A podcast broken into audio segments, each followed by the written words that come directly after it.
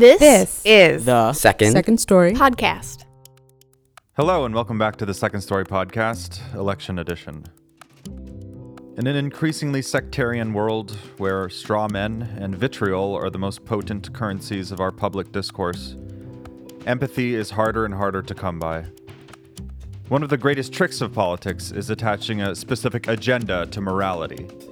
What if we reach down inside ourselves and question our political ideology? What are our most thoughtless, reflexive core assumptions? who or what fed us those assumptions? And what deeper values are they trying to articulate? If we were able to share them with other people, perhaps these values would not look so different. Perhaps the divisions between us are largely an artifice designed for the benefit of someone else. Recorded live at Haymarket Pub and Brewery on September 18th, 2016, let's reach across the aisle with Julie Gainey.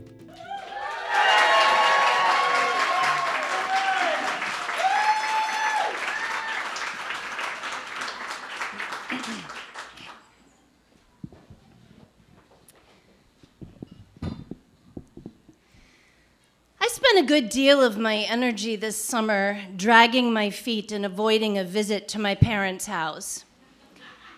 Now, this is unusual. You know, my parents live in a beautiful little house in the woods in Missouri. I love it there. My husband and my daughter and my dog love it there. And I really like my parents. But as the summer wore on, I became increasingly vague and foggy about when we would actually clear out a few days to visit them. It was mid July when my mother finally asked over the phone, Are you going to make it down here at all this summer? Well, you're coming up for Dot's birthday in August, right? I responded. But we both knew this was a different matter. I mean, my mom would be coming up, but my dad is a homebody. You have to go to him if you want to see him. My mom said, Well, I think your dad wants to teach Dot how to play pickleball. I felt a stab of guilt. Oh, you know, Mom, I'm, I'm doing this teaching, and then Dot has camp.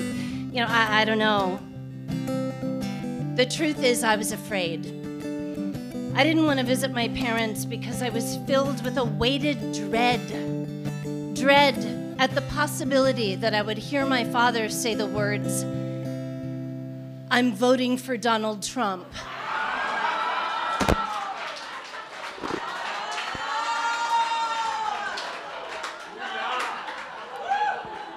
Now,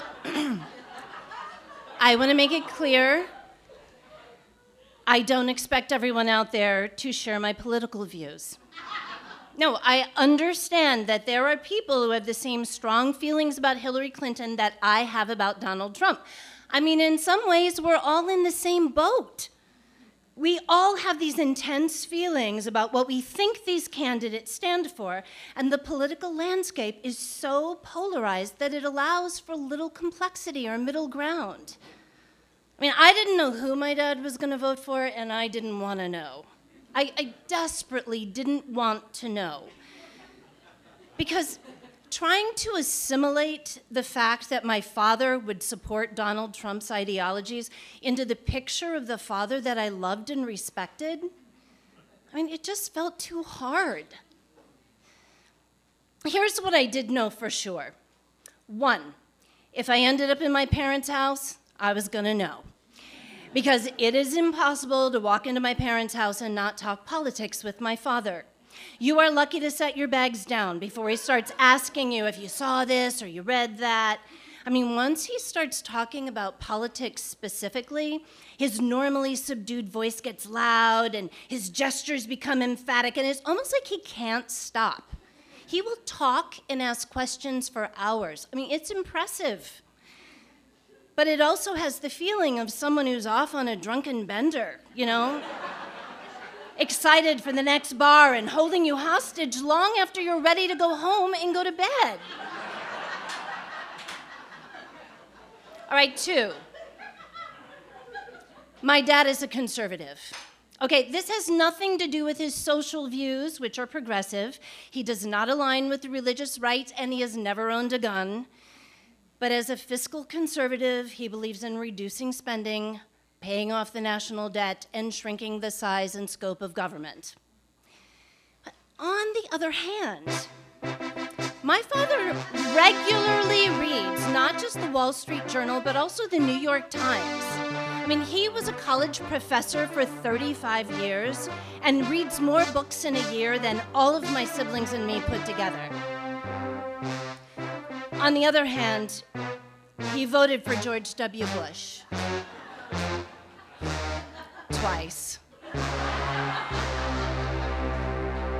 But on the other hand, I mean, my dad actually has a lot in common with Hillary Clinton.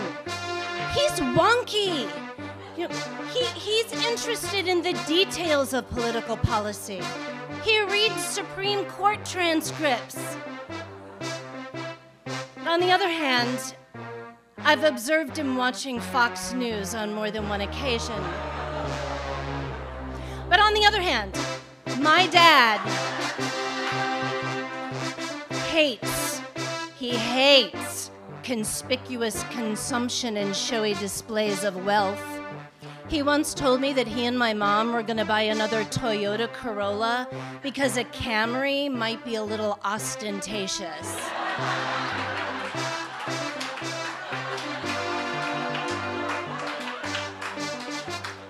My dad also hates rude behavior. I mean, Donald Trump is exactly the kind of person my dad can't stand. On the other hand, my father is unpredictable and inexplicable. I mean, every time I think he fits nicely into any kind of box, he proves me wrong. So I just didn't know. And it felt important.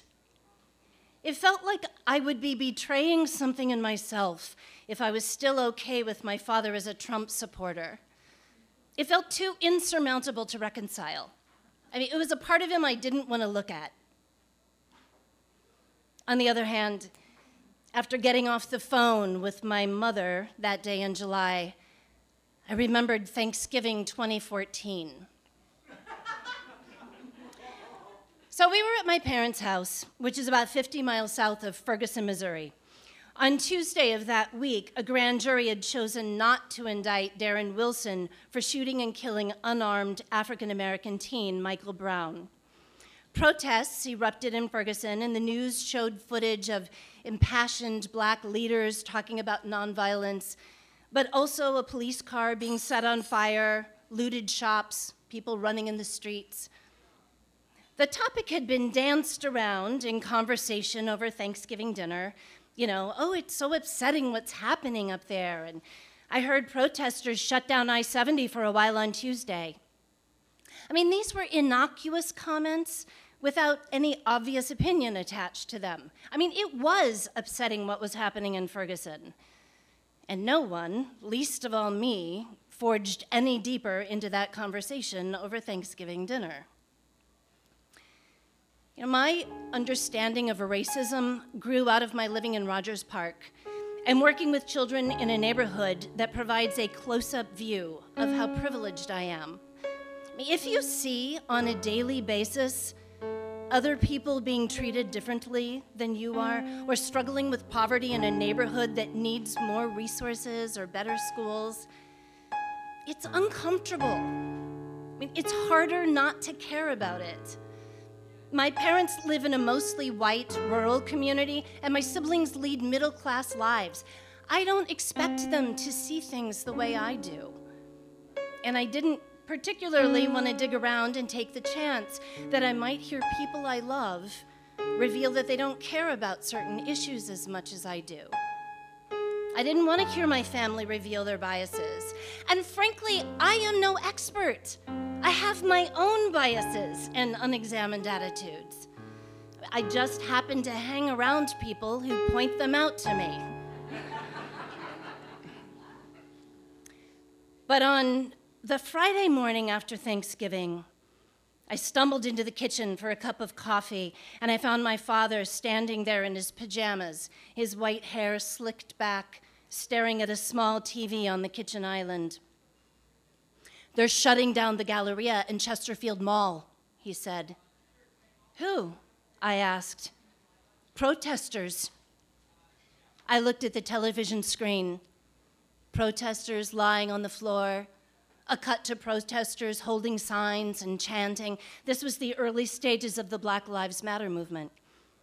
They shouldn't be doing that, my dad said, shaking his head. Why not? It's disruptive. They don't have the right to interfere with those businesses.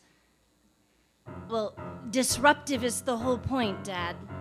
They're trying to get people's attention in a peaceful way. Well, that's not the way to do it. I felt this flash of impatience. I said, Why not? I mean, Black Friday is all about money, so they're disrupting the flow of money. They're saying, hey, you want to go on with your lives and not notice what is happening around you, but seven miles north of here in Ferguson, there are no malls like this because the economy cannot support it. And also, an unarmed teenager was shot with his hands up because black people do not have the same protections that you have. My father's face looked puzzled. But that kid in Ferguson wasn't a good kid. I read the grand jury testimony. Did you see the video? I mean, did you see him in that store? Dad, that doesn't mean he deserved to be shot. What these protesters are saying is that this happens all the time. Well, he muted the sound on the TV but continued watching. I felt this unfamiliar kind of desperation. I knew my dad wasn't ignorant or intolerant, but somehow he just didn't have a reference point for what he was seeing.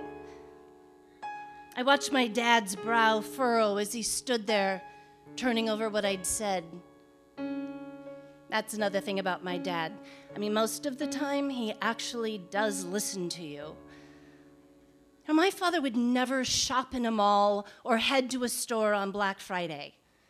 He lives in a community that has a Walmart and some strip malls and a few shops on Main Street.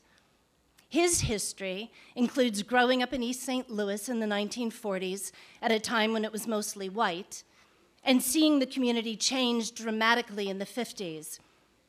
Blacks moved in, and white flight happened over a few years, my father's family stayed, probably because they couldn't afford to move, until his uncle, my great uncle, was shot in his candy store and they left. It's possible that my father, with all his intelligence, doesn't have a context for racism beyond this personal experience. But remembering my dad watching the TV, I saw how it might be possible to face whatever he told me about who he was voting for. And that maybe, if I could actually listen to him and accept what I didn't want to see, I mean, not ignore it, but maybe look around it or, or through it to the whole person that my father is. Maybe I could do that with other people who were voting for the other candidate this November. I mean, maybe we all could. But I saw that not talking about it wasn't the solution. Back at the end of July, on the first night of the Republican convention, I found myself wondering if my dad was watching too, and what in the world he thought about what he was seeing. I called him the next afternoon when I knew he was usually home, after his writing time and before pickleball. And after we talked about the grandchildren and the weather and all the other small things I'd been using to divert conversations from politics all summer, I willed myself to do it the way you will yourself to jump into a freezing pool. I said, Dad, do you think you're going to vote for Donald Trump?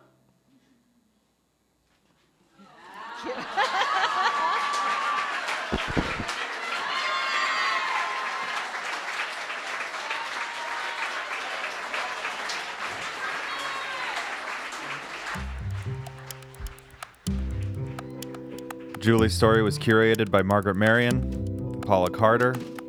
She was directed by Tyler Green. The sound design was by Mike Prisgoda. Second Story is supported in part by the Chicago Community Trust, the MacArthur Funds for Arts and Culture at the Richard H. Driehaus Foundation, the Gaylord and Dorothy Donnelly Foundation, a city arts grant from the City of Chicago Department of Cultural Affairs and Special Events, the Arts and Business Council of Chicago, the Arts Work Fund for Organizational Development, and many generous individuals like you. I'm Nick Kawahara, and This, This is the Second. second story podcast.